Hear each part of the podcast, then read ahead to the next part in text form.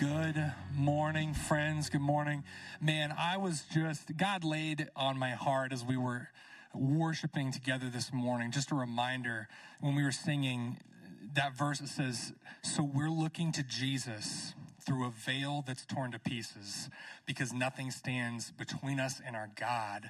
And man, that reminder that God put on my heart, you know, I think all of us can feel like there are times when stuff is in the way but what our Savior did for us is He made a way so that we can bring those things to Him and He can take them away so that there's an open connection, there's relationship, there is freedom. Nothing stands in the way of that. Amen. Jesus is so good, and it's so good for us to be reminded of that as we worship together. Uh, good morning. My name is Brent. Uh, good morning to all of those who are joining us online as well. Welcome. We're thrilled to have you here uh, this morning. I'm one of the pastors here at MRCC, and I just have a couple of quick announcements for us. The first being, you know, we're in the midst of our Operation Christmas Child that we do, sending the boxes out every year. And the due date to bring those boxes back in, if you've already picked one up, is next Sunday, the 13th. So just kind of put that in your mind. Uh, next Sunday is the due date to bring those boxes back ready to ship out. And if you haven't grabbed a box yet, I think we still have a handful left, so make sure you snag one on your way out this morning. And then today we also have a, kind of a, a, full day. All you prime timers in the room, you know who you are. Uh, we have a prime timers lunch going on after third service this morning down the hall in the kids' church room. Uh, so you're welcome to join there. It's going to be a fantastic time. And then starting tonight and for the next three Sundays, we have our membership class that we do here at MRCC every so often. And, you know, if you consider uh, MRCC your home, if you call this place your home, these people your family, right, the membership class is a great way just to get plugged in, to learn more about your brothers and sisters, to learn more about uh, your church. And it's just fantastic. We'd love to have you there. That's at 6 p.m. tonight, and that'll be going for the next couple of Sundays three membership classes in total. So we'd love to see you there tonight as well. The invitation is open. And uh, if you would open your Bibles this morning as we prepare to receive the word. Mm-hmm. Thank you, Pastor Brandon. Thank you to the worship team, and, and welcome to everybody who's online. I will make room for you to do whatever you want to. Raise your hand if you believe that. Yeah. God, in this moment, in this moment, we ask you to have your way in our lives, Lord, in every part of our lives, Jesus. Yours is the kingdom. God, you call us to be filled with your spirit. You call us to be filled with your grace. God, teach us that there's, there's nothing to be afraid of when we say to you, Lord, do whatever you want to in my life. God, we pray for that in our lives this morning. We pray for that in this next uh, half hour or so when we open your word together. We, we pray for that throughout this week, God, throughout this year. Have your way in our midst. That's what we want, Jesus. That's what we seek. And we pray it this morning together in your great name. Amen. Amen. Amen. I um I have to share with you something that those of you who know me well know that I don't share lightly. Um, and that was that early this morning when I got down here for prayer, about an hour earlier than I usually get down here for prayer. Um,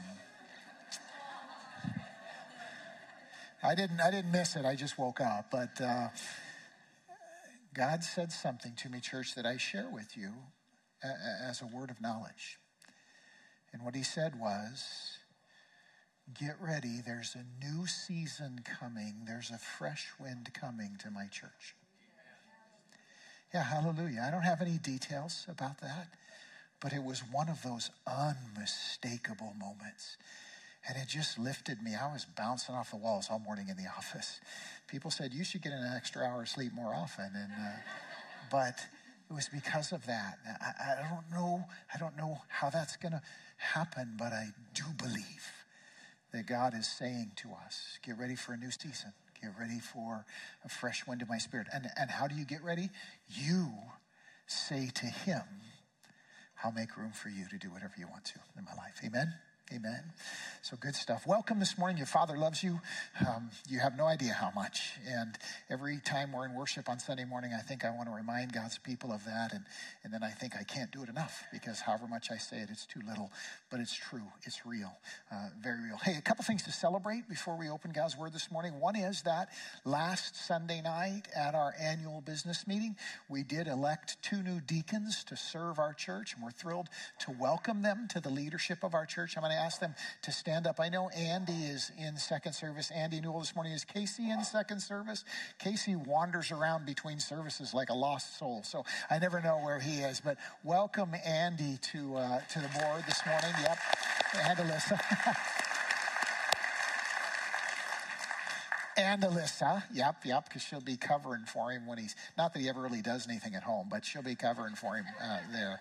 So welcome to him. And also, church, we are just thrilled that last Sunday night our congregation took the final step, had the formal vote. We have agreed to contract Donovan Brothers to build the children's expansion, and that's going to start happening here real soon. So we're celebrating that. Neat stuff. Yeah.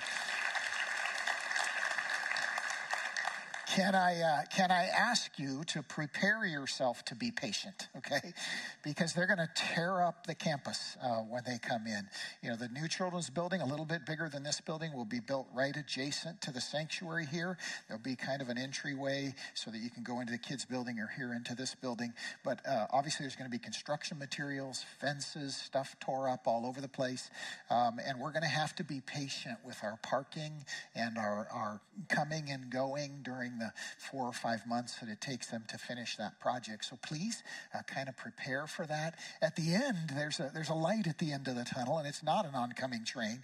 Uh, the good news is that we'll have a whole nother entrance to the campus, so there'll be an in and an out. Traffic will move much more smoothly. We'll have a lot more parking when that's all done, and then we'll have this beautiful building that we can use to serve kids, and nothing matters more to Jesus than that. So we're excited about moving forward on that.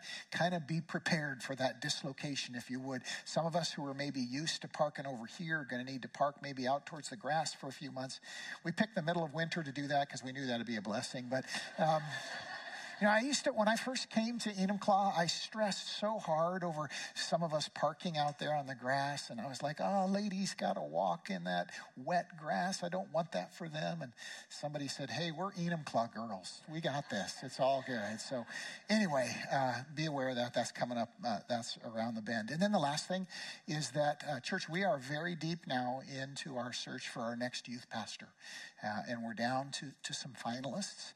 And so, actually, the last couple of weeks, the next couple of weeks, we have some youth pastors coming in to speak at youth group. And we're going to be making a decision here in the near future about where God is leading us. We're excited about that. Please be in prayer about who that uh, young man, young lady that God is calling to lead our teenagers will be. Please be in prayer with us about that because we're getting, we're getting kind of to that point where we're going to be making some decisions. So, thanks for your prayers all the way. Let's finish it together. Luke chapter 12. Would you turn there in your Bible? We just finished our series in Titus. Uh, we're going to take a couple of weeks that are kind of single weeks here. And this morning, I want to invite you to turn to Luke chapter 12. Um, and, and as you're doing that, let me, let me ask you this What are you afraid of? What are the things that you that you worry about? What are the things that you maybe feel uh, you know, a, a, a, an unreasonable fear about. I know that our son is terrified of spiders. I give him endless grief about it, um, uh, even to the point of putting rubber spiders in his bed when he was a teenager, because that's just how I roll. But what, what is it that you are afraid of? Is it heights? Is it snakes? Is it sharks? Or maybe, maybe you worry about the economy or the culture or the society. What, what is it that you're afraid of? I know that this time of year, as a Seahawk fan, I live in fear of this man right here, all right? Maybe you know him. His name's Aaron Donald. He plays for the Rams, and he terrifies me. Uh, I live in fear every time we play the Rams. That's a that's a bad man, as they say. But whatever we are afraid of has influence in our lives. You heard about the blonde who found out that most serious accidents happen within two miles of your house. And hearing that, she moved in order to get away from that. You know what I mean? Some people live apologies to the blondes. Some people live in fear of my puns. If that's you, brace yourself because I'm just going to bless you for a moment this morning. You heard about the Jamaicans who fear doors that require keys. They dreadlocks. No apologies, no apologies. You heard about the man who developed an irrational fear of elevators, so he took steps to overcome it. You know that the only thing that flat earthers fear is fear itself. I was working hard on that one. Give me a break, all right? You heard about the man who became an airline pilot so he could overcome his greatest fear, the fear of dying alone. Um, you know, stop me. Uh, no more puns for a while. But seriously, fear is a funny thing. If you're if you're too afraid of some things, it can paralyze you, it can control you, it can dominate you. But on the other hand, if you're not properly afraid of some things, it can lead to disaster. We all want our teenagers to have a healthy fear when they take the car and leave the house. We want them to live with an awareness of what could happen. And we want that for them because we love them, not because we don't love them. And it's that kind of thing that, that our Father wants to talk to us about this morning, church, to his kids. We're going to hear Jesus call us his friends this morning, and he's going to talk to us about our fear. In fact, he's going to talk to us about the fear that we should have and that we oftentimes don't have. I remember a few years ago, I was home on a, my day off. My wife was at work, and uh, we have kind of a two story place. I was upstairs, and, and there's a room up there that I call the man cave. Rhonda hasn't quite called it that yet, but I'm wearing her down. But there's this upstairs room. It's got a big bay window that looks down our street, kind of over the roofs of the houses. Uh, and I was sitting there. It was a quiet morning. I was reading. Was raining softly. It was kind of a peaceful moment when all of a sudden, there was this massive explosion. It was so loud and strong that the whole house shook, the windows rattled, jerked me out of my chair. I mean, it was my first thought, it was so severe that my first thought, and it was an irrational one because we live in kind of a closed development, but I thought somebody had wrecked a truck into my house. That's what it felt like. I thought, oh my goodness, somebody hit the house downstairs. And I even ran down the stairs to see if there was a car smashed into a building, and there wasn't. And I was like, wow, what was that? And I went back upstairs, and when I came back into the room through that big bay window, I could see a massive column of smoke and fire coming out of the backyard of a house just three houses down from us. Oh my goodness, what happened, you know? And I immediately called 911, and I must have been the 10th or 50th person who called 911 because they, they knew about it. And the fire department and police department came out and were dealing with it. And I was like, oh my goodness, what happened? I ran out to see if there's anything I could do. There's a bunch of people already there. So just watched the first responders come in. And, and then uh, about an hour later, some vehicles showed up on the street that I, that I didn't expect. They were big black government vehicles, and they said ATF on the side. You know, the, the Bureau of Alcohol, Tobacco, and Firearms. That's serious, heavy duty stuff. And lo and behold, long story short, what I learned the next day had happened on my street was that just three houses down from us, a man had turned a large shed in his backyard into a drug manufacturing library.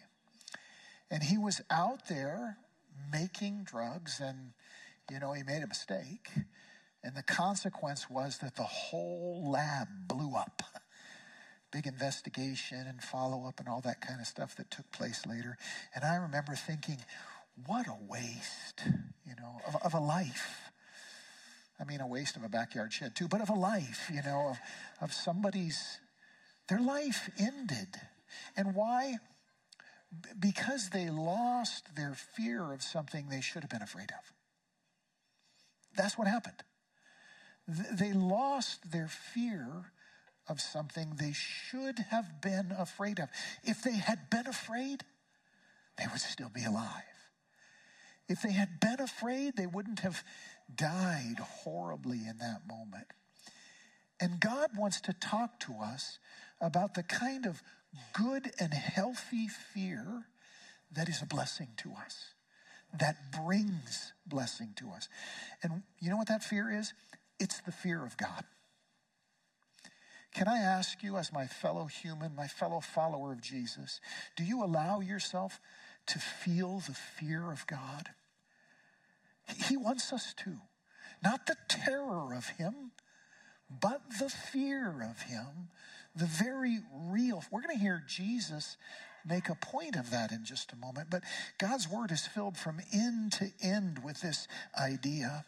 The Bible says, for example, in Proverbs chapter 14, that, catch this, the fear of the Lord is a fountain of life, turning a man from the snares of death. Think about that for a moment. What's, what's God saying? He's saying, Greg, there is a kind of fear of me that will bless you, that I want you to feel and have because it's good for you. It's good for your soul, it's good for your mind, it's good for your heart. It's also good for those around you. The fear of the Lord is a fountain of life. Proverbs says things like to fear the Lord is to hate evil. Sometimes we think we can hate evil without living in the fear of God. God says, no, that's the key to the whole thing. The fear of the Lord is uh, to hate evil. Uh, Proverbs tells us in chapter 1, verse 7 the fear of the Lord is the beginning of knowledge. You say, I want to understand things, I want to understand my life and eternity and who God is and who I am. That begins with the fear of the Lord. Something that our culture often tries to convince us is a bad thing or an unhealthy thing. God says, no, it's not. Says, Greg, I want you to live with it. I want you to feel it. I want you to have it because I'm your father, because I'm your friend. That's precisely why I want you to know the fear of the Lord. And so that's what Jesus is talking about here in Luke chapter 12. And we're going to hear him. Because, church, understand me, we live in a world that has mostly lost the fear of God. And the result is chaos and tragedy. Too few people are properly afraid of God. Can I say this humbly? They will be they will be. And their refusal to allow the fear of God into their life now will result in an endless terror of Him in the end. Wow, it's heavy. But that's what God says to us. And even worse, as we're going to finish this morning, when, when we lose touch with the fear of God, we become blind, deaf, and dumb to the glory of His grace and salvation we lose our appreciation of the salvation that He has won for us when we lose touch with the fear of Him. So let's listen to Jesus in Luke chapter 12 for a few minutes. Listen to what He says. And, and we're going to re- focus on verses 4 and 5 and then the following. But let me read verses 1 to 3 to kind of get the context of the moment. Here's what the Bible says Luke chapter 12, beginning with verse 1. Meanwhile, when a crowd of many thousands had gathered so that they were trampling on one another, Jesus began to speak first to his disciples, saying, Be on your guard against the yeast of the Pharisees, which is hypocrisy. So he says to us, his own, those who are following him, he says, Be on your guard against the yeast, against the influence of the Pharisees, the yeast, the influence of Pharisees, which is hypocrisy. In other words, being something different in private than they are in public. That was the Pharisees' game. And the result of it was that other people thought, well, hey, if the spiritual leaders are doing that, then we can all do that. We can be one thing in public, and we can be another thing in private. We can have a social media profile and pretend it's real, even though we know it isn't. Jesus says, watch out for that. Watch out for that. Beware of that hypocrisy. He says, There is nothing concealed that will not be disclosed, hidden that will not be made known. What you've said in the dark will be heard in the daylight, and what you've whispered in the ear in the inner rooms will be proclaimed from the roofs. Now, that's sobering. You and I may think that we have secrets, but in the end, we won't. In the end, everybody will know the whole story. Wow, that isn't sobering. I don't know what is. And then, having laid that context, then Jesus says this. Let's listen to him. He says, I tell you, my friends, don't miss that. He's calling us friends. What he's about to say, he says to us because he loves us. He says to us, because we matter so much to him. That phrase, my friends, in that culture, in that context, is much more powerful than we might say it on the street today. It's deeply personal, it evokes intimacy. I tell you, my friends, do not be afraid of those who kill the body and after that can do no more, but I will show you whom you should fear. Fear him who, after the killing of the body, has power to throw you into hell. Yes, I tell you, fear him. Wow. Church, our Savior is being straightforward here. He's not mincing words, He's telling it like it is. Lots of people don't like to hear this kind of thing, but Jesus relentlessly made a point of it. He says to me again and again that the fear of God is what He wants for me. Now, you, you and I have to make a decision because the culture is going to say you shouldn't fear God, but the Son of God says we should. The one who loves us invites us to fear him. Now, let's break this down a little bit and, and recognize that the first thing Jesus does here is he speaks to our tendency, and we all feel it.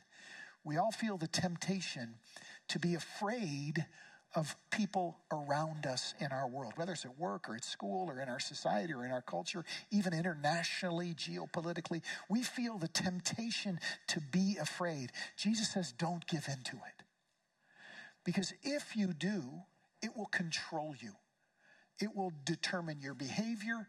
It will control your feelings. It will control your expectations. It will cage your faith. He says, Don't be afraid of men. Don't be afraid of people. After all, they cannot touch the real you. They may be able to, to kill your body, but one nanosecond after that happens, you'll be laughing that you were ever afraid of that happening. Because he holds us eternally in his hands. So Jesus says, Don't be afraid of those who can only kill the body. Otherwise, that'll control you. I remember when I was in, in boot camp as a young Marine, and one, one day me and another man were called into the drill instructor's office and he ordered us to perjure ourselves before a court of law in boot camp against another Marine. Now, when you're 18 years old and you're in that situation, you can feel that intense intimidation, that pressure coming down on you. Jesus says all of us experience that in different ways, whether it's the pressure to go along with the crowd in a, a, an uncontrolled moment on a Friday night or, or whether it's the pressure to conform to some idea or belief that God's word doesn't teach, to embrace some behavior or idea that God contradicts, that pressure is always there. Jesus says, don't let it have you. Don't live in fear of men. Instead, live in the fear of God because that will set you free from the fear of men or of people. Oswald Chambers put this beautifully he said, The remarkable thing about fearing God is that when you fear Him, you fear nothing else. But if you do not fear God, you end up fearing everything else. And so, in this moment, that's what Jesus is reaching for in our lives. You know, sometimes our world says if somebody intimidates you into doing something, it's not your fault. You were intimidated. God says, No, Greg. No. If you allow somebody to intimidate you into doing something, then that is on you. It meant that you were more afraid of them than you were afraid of me. That's heavy, but that's the heart of a father. Revelation tells us in chapter 22 that there's a particular category of sin that won't be in heaven. We talk about this in our men's dinner monthly, Band of Brothers. Revelation 22 lists all the sins that won't be in, in heaven, and most of them we would expect, but right in the middle is something we might not guess. He says the liar, the wicked, the violent man, the adulterer, and the cowardly will not enter the kingdom of heaven. Why? Because they were more afraid of people than they were of God. Jesus is speaking to that in this moment. But let's understand something. The fear of God that he's talking about is not an unreasoning terror. It's not a cowering uh, under the hand uh, of a tyrant who might strike us on a whim. That's not the idea here. As a matter of fact, at the end of our message, when we get to 1 John 4 18, it talks about perfect love casts out fear. We're going to see the difference between those things. The idea here is not a terror of God, The idea here is a reverent fear. And if I can paint a picture for you, imagine this. You know, when you're driving along and you look in your rearview mirror and realize there's a police car right behind you? You had that feeling before, right? Now, some of the guys are pretending, oh, it doesn't bother me. You big liar. It does too bother you, right? You go, oh, there's lights back. Am I driving? You look at your speedometer. Is my seatbelt on? You know, you go through that whole thing. That's not what Jesus is talking about here.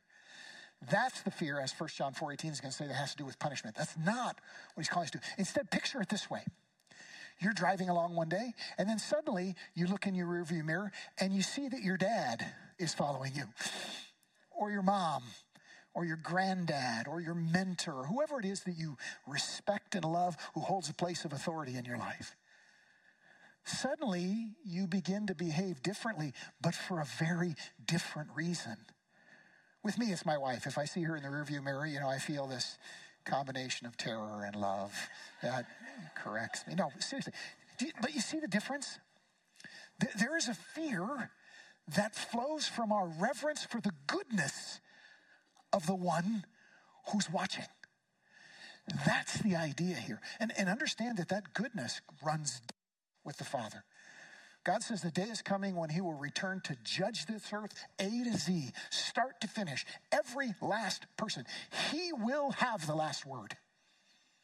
And his judgment will, for many, be an endless punishment. Scripture says that when Jesus returns in Revelation chapter 19, verse 15, he treads the winepress of the fury of the wrath of God Almighty we read about what's going on in Ukrainian or Somali or Sudanese or, or Myanmar villages, and we are horrified. Our horror doesn't light and hold a candle to his. When he comes back, the wicked will find themselves in terror. God wants us to know that. And, and his terror doesn't come because he's bad, it comes because he's good. It's his goodness that causes us to fear him. And that's the idea that Jesus is speaking towards here. When God says, Vengeance is mine, I will repay, we remember that his goodness cannot tolerate that wickedness. And as a consequence, we are sobered and we are humbled. We are changed in our thinking and our behaving.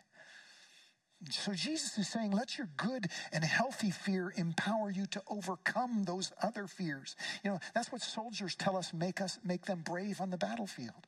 It's not that suddenly they don't feel fear anymore. It's that they have a greater fear that they would let down their fellow soldier, that they would let down their, their mission or their duty or their family or their country.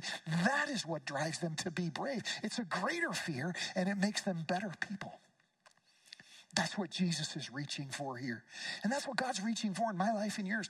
He wants me to live with a fear of Him because He knows it's a blessing to me.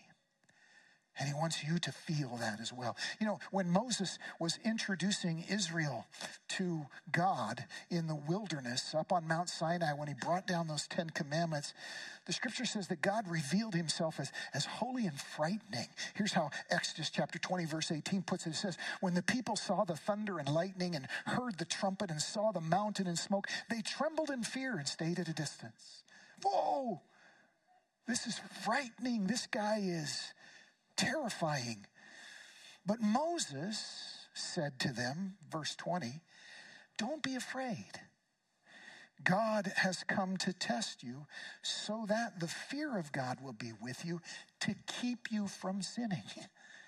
In other words, God is giving you a gift in this moment. If you walk away from this realizing that He's not to be trifled with, that sin is real, that it matters, that it destroys you, that it separates us from Him. Oh boy, then you'll be blessed by this show. I always think of the what was in my heart when our son was small. We lived on a busy street. He wanted to go out and play, and so I would tell him, "Son, yes, you can go play in the yard. Don't ever go into the street."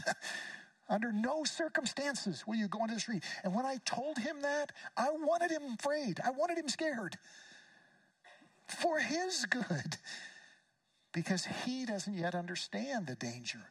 Well, in the same way, God steps into your life and mine and he says, Hey, I want you to be afraid of adultery. I want you to be afraid of drunkenness. I want you to be afraid of violence. I want you to be afraid of slander. I want you to be afraid of envy and jealousy and all the rest because that will be a blessing to you. It will make you better, it will make you safe, it will keep you from the dangers of sin. Listen again to what Jesus says, verse 5 Fear him who, after the killing of the body, has power to throw you into hell. Can we just take a moment and understand that hell is real, church? It's real. We don't get to philosophize it away. We don't get to pretend it's not there. We don't get to say, well, if God is good, nobody ever goes to hell. God says, no, because I'm good, most will go to hell. And we're meant to be aware of that. And we're meant to be sobered by that, and we're meant to be changed by that. Uh, Jesus was unequivocal about this. He said a bunch of things about hell that it's worth our remembering. For example, in Mark chapter 9, verse 43, he said, If your hand causes you to sin, Greg, cut it off. It's better for you to enter life maimed than with two hands to go into hell, where the fire never goes out. Now, understand he's speaking metaphorically. The solution to sin is not me cutting off my hand. He's making an intense point. He's saying, you know what? Do what it takes to push that sin away from you because its danger is so great that you'd be better off to lose the limb. If you lose the limb, it won't solve the problem. So that's not the point. But the point is that serious fear. It's like I sometimes said to my son when he was younger, I would say, Hey, son, you know, going to work every day is hard sometimes, but it's not nearly as hard as being broke. Somebody say amen.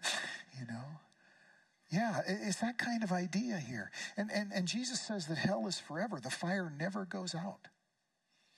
Never. Remember when Rhonda worked for the Port Orchard Fire Department many years ago, and there was a, a, bad accident just outside of town, and a number of the people she knew as friends who were part of that fire department responded to that accident, and both cars burst into flames, and a number of firemen had to helplessly be there while a man burned to death in front of them she talked about how changed they were by that and how they came back from that just dealing with a lot of stuff. Yeah. The idea that Jesus is communicating is hey, when you drive, realize what could happen. Drive safely because of that. Jesus said that people there live in endless regret. They in Matthew 13, when he talked about the final judgment, he said that God at that time will throw many into the fiery furnace where there will be weeping and gnashing of teeth. In other words, regret, and a regret that never ends. I know a woman who has never received Jesus as her Savior, but her life has been a tragic wreck. Because when she was young, she drank, she drove, was involved in an accident, and two children lost their lives. And now there is not a conscious moment in her life when she doesn't carry profound regret. I've told her many times Jesus is there to pay that price for you, to forgive you for that sin. His grace is real. She hasn't got there yet. Instead, she's living in endless regret. Jesus says that's what hell's like. Be afraid of that because it will change how you behave in the meantime. He even told a story in Luke 16 about a man in hell, and this is important for us to grasp. This man in hell, now that he was there, was saying, Oh, I was wrong. I was wrong the whole time. I should have lived differently. Send me back so I can warn people. In the story, Jesus says, That's impossible. We all get infinite chances to choose here in this life. After this life is over, the choice has been made. And there's a sobriety that comes from recognizing that what I do choose today, here and now, matters eternally.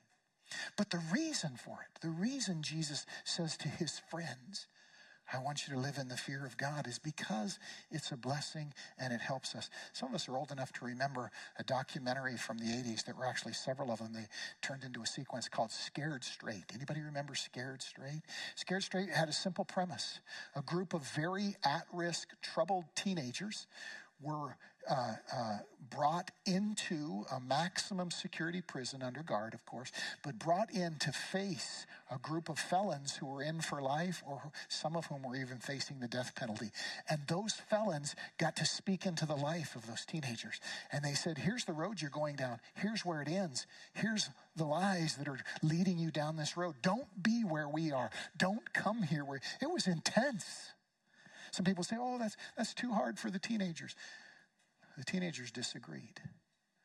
Afterwards, one after another, as the years went by, expressed their gratitude. Do you know of all the teenagers that went through the Scared Straight program, do you know how many went on to commit felonies over the course of their lives? One. All the rest said, I do not want to be there. I don't want to have that happen to me. And so fear became a blessing to them. And in the same way, God says, Greg, I want that for you. There are times when we need a good and healthy fear to save us from something worse, and our Father knows it. Okay, let's go into the home stretch this morning. Jesus goes on to say immediately after saying to us, I'll tell you whom you should fear. He goes on immediately to add to what he said. Look at verses 8 and 9 of chapter 12. He says, Are not five sparrows sold for two pennies, yet not one of them is forgotten by God? Indeed, the very hairs of your head are all numbered. Don't be afraid. He said, Be afraid. Now he says, Don't be afraid. Well, how can you do both those? Because one is a reverent fear that flows from love and goodness, and one is a, a terror that flows from cap- caprice and tyranny and so on. He's saying, no, no, have a reverent fear. It's dad in your rearview mirror, not the police officer. Don't be afraid. You are worth more than many sparrows. And I tell you, whoever acknowledges me before men, the Son of Man will acknowledge him before the angels of God. In other words, rest in your faith. You are saved by grace through faith. You are saved simply because you believe. What God has done for you on the cross is real and eternal. So I don't want you to live in terror. I want you to live in fear of a Father who loves you and who will allow consequences in your life, some of which may feel unbearable because He, in His wisdom, loves us too much to let stuff go. And this morning, that's what God wants for us. And you see, friends, here's the corollary that goes to it. It's only when you and I understand that God has given us his grace in the shadow of eternal hell that the glory of what he's done for us becomes crystal clear. It's only when we realize that what he has done for us saves us from ourselves eternally, from hell itself, that we appreciate the salvation that he's won for us, that we love him, that he took that punishment himself rather than us. I remember years, years ago when we lived in Idaho and, and I was out with our son Isaiah on a Saturday and we were going for a drive in the country. It was a summer day. I was in one of my old vintage pickups that I had, all restored. And, um, you know, we were having a boys' day and we were goofing off and laughing and doing fun stuff. And, and then I started goofing off and driving way too fast in order to make him laugh. And we're going back and forth and carrying on. And, you know, a 1966 Chevy pickup without power steering or power brakes handles a little differently than most of our cars. And all of a sudden I'm going way too fast and goofing off, and I come around a corner and I can't turn strong enough, and I t- weave out into the other lane. And I'll never forget the moment it came around that hillside, and there was a log truck in the oncoming lane headed straight for us. I jerked the wheel. I had some power steering in that moment. It came from my core, I think, somewhere, but I jerked that as, hard. and I mean, uh, I think it was supernatural. But we missed that log truck somehow. Burned in my brain is the look on the log truck driver's face when he saw me and knew there was nothing he was going to be able to do. And we just missed that. And then as I drove along, thinking to myself, oh my goodness, my son's life is in my hands and I'm acting like an idiot. Oh, I need to be much more afraid of how I drive for my own benefit, for his benefit, for other people's benefit. It's that kind of fear that Jesus wants for you and once for me.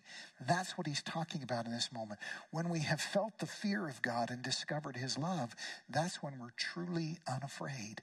And that's what 1 John chapter 4 verse 18 is saying. When the scripture says there's no fear in love, but perfect love drives out fear because fear has to do with punishment. The one who fears is not made perfect in love. It's talking about the fear of tyranny, the terror of punishment. It's not talking about the healthy fear of a father God. It's distinguishing between those two things. The idea that we should have no fear of God does not come from Jesus, it comes from the devil. And into your life and mine, the real Jesus offers something infinitely better, which is the healthy fear of Him. A couple of quick stories and we're done. Uh, when we talk about this, it always reminds me of a moment in the Chronicles of Narnia by C.S. Lewis. You may remember this moment when uh, Lucy and Edmund are going to go meet Aslan for the first time. Now, if you're unfamiliar with the story, Aslan is a, a, a parable of who Jesus is. He's a lion, and Mr. Beaver, talking Beaver, takes Edmund and Lucy. Says, "Hey, we're gonna we're gonna see Aslan." They come around the corner, and there's Aslan, and he's a lion, and he looks scary. And Lucy draws back and she says, Oh, he's scary. Mr. Beaver says to her, Oh, no, you need not be afraid, daughter. And she said, misunderstands at first. She says, Oh, oh, I know. You mean he's a tame lion? And Mr. Beaver says, Oh, no, he's not tame. He's not safe. But he is good. And that's why I don't want you to live in the terror of him. He is not safe, but he is good. That's what Jesus wants you and I to feel because it blesses us, because it sets us free. I want to finish with a story from my own life that just really brings brings what we're talking about all the way home this morning. And um, you know, I'm gonna be a little vulnerable with you. This was many years ago in my early 20s, and life had gotten hard and there were some difficulties and disappointments that, that I was dealing with, that we were dealing with, and I was pretty down. And, and I was working for a car dealership and I was making a commute on I 5. And it felt to me like everything that I had once hoped for was gone and lost and wouldn't come back. And I remember thinking in the morning as I drove my truck to work, I remember thinking, you know, if I just turn the wheel a little bit, it's all over. I could escape. I'm out of here. You know, they tell us that most of us in our lifetime will feel like that at some point. Well, I was feeling like that. And there were several mornings when I thought to myself, you know what? Nobody would know. I just turn the wheel, it'll be over. You know what kept me from that? I was a new Christian, I was a young believer. And I had been taught that if I died in that moment, I don't go to sleep, I don't escape, I don't go off to happy la la land, I go to judgment. I go to face a God who will judge me for my choices, decisions, and behaviors. And that fear was real.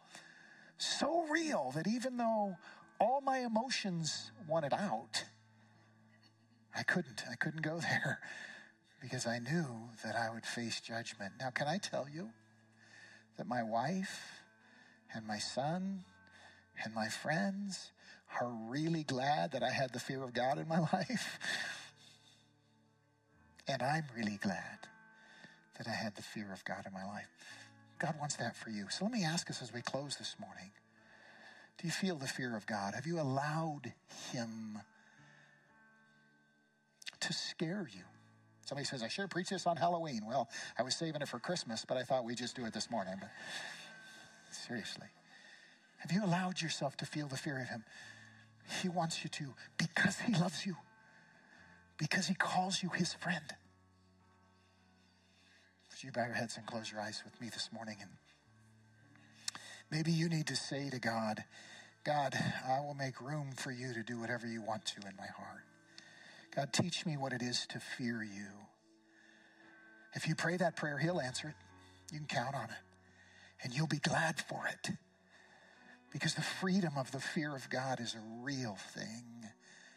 It is a fountain of life, the scriptures say. Maybe you need to pray and say, God, teach me to fear you. Go ahead. He'll hear you. Maybe you've allowed the, your fear of him to become a terror. He wants to change that.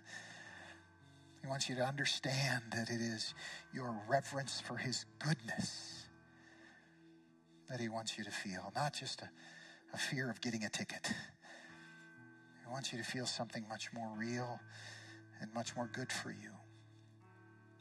So he invites you to set aside your terror this morning and to grab hold of a good, healthy fear instead. Lord, we thank you for your word this morning. As we go from here today, God, let it be with an awareness that we live in your presence, that you're following us down the road, that you're in the rearview mirror, that we might be the people that we're proud of being. We pray for that. We ask it this morning in Jesus' name. Amen. Amen. Would you stand with me, church? Wake up your neighbor if they drifted off. Uh, like I said, I was going to save this one for Christmas. I thought it might not be appropriate on Christmas, so. But this is real stuff. This is a Father God's heart. So now may the love of God the Father, the grace of the Lord Jesus Christ, and the fellowship of his Holy Spirit go with you throughout this week. Go with God. Tell someone you love them. Have a great afternoon.